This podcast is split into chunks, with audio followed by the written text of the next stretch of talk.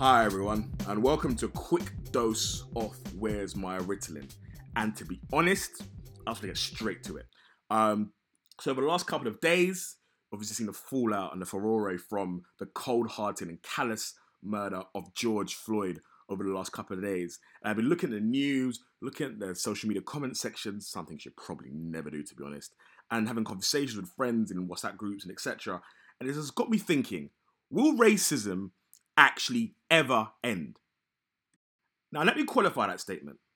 The branding of equality is there. So, look, what is politically correct? Um, acknowledgement on the, say, national level of other cultures, or uh, ideology of inclusiveness is kind of what is put out there. The mantras are put out there by companies, equality directives in the companies and in law, etc. All those things exist.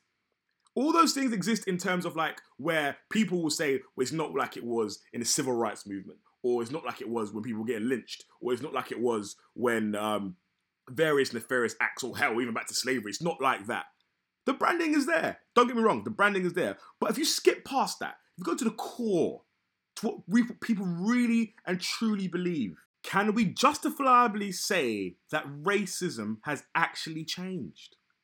Don't get me wrong. This is me not me calling everyone a racist, that everyone that isn't of color a racist, everyone that isn't black a racist. Um, that's not me saying that.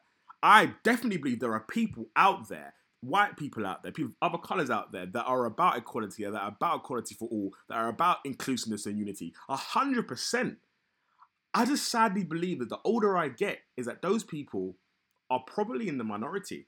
I'll probably say 70 30 or 60 40. I don't know, but it does feel that the majority of people feel the other way, the way that leads to this bullshit that's happening right now. Let me explain. How many times have we had this conversation about police brutality, whether it be in this country or America? How many times?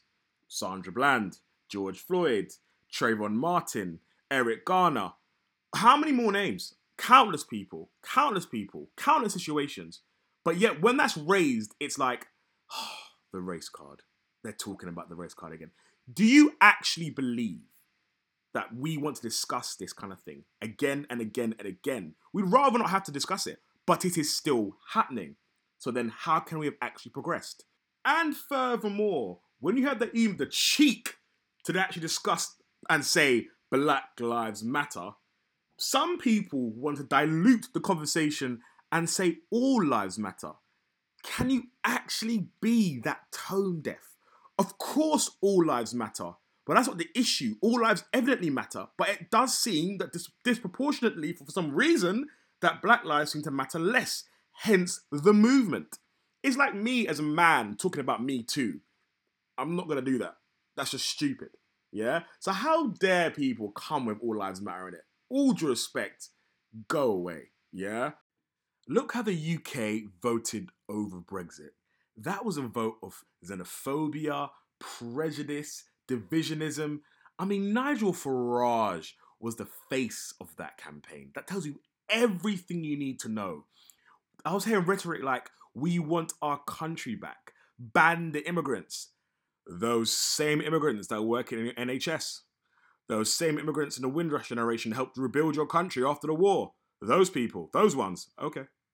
But those ignorant people are still going to clap at 8 p.m. on a Thursday when Auntie Fola or Uncle Desmond from NHS helped you get better from COVID 19, though, right? Idiots. And don't even get me started on Trump's America, where he galvanized racists to vote for him by divisive rhetoric and criticized Colin Kaepernick for standing against police brutality. This is why the justice in those circumstances is insufficient. In fact, there is none. It happens again and again with no change in sight. So when I asked the question, have we really progressed? And it seemed that the answer is no. It leads to riots. I heard a quote once where someone said, rioting is the language of the unheard. Now, it's not justified. Like this morning, I'm seeing like Target has been trashed and buildings have been set on fire. And I've said it before in this podcast. Um, I understand it to a degree, but looting and take, being opportunistic and stealing televisions doesn't help. But I understand it. How many times can you be hit before you hit back? How many times can you take punishment before to dish out some of your own? How many times can you suffer injustice and not want to take action into your own hands? I understand it. It's not justified, but it's understandable. So where do we actually go from here? To be honest, I don't know. Because in my opinion, the cycle of oppression will never actually end. And that's my heartfelt, honest, but sad opinion. I hope to be wrong. I guess we can hope to change by having conversations and dialogues that maybe instigate sustainable change, but how many times have we been here? And we will be here again. All we can do, I guess, is hope and pray. And ultimately, I want to leave with a quote from the family lawyer of George Floyd, who said this We cannot sink to the level of our oppressors. We will demand and ultimately force lasting change by shining a light on a treatment that is horrific and unacceptable and by winning justice. I hope that day comes one day. I really do. Time for me to take my medication. Have a good day, people.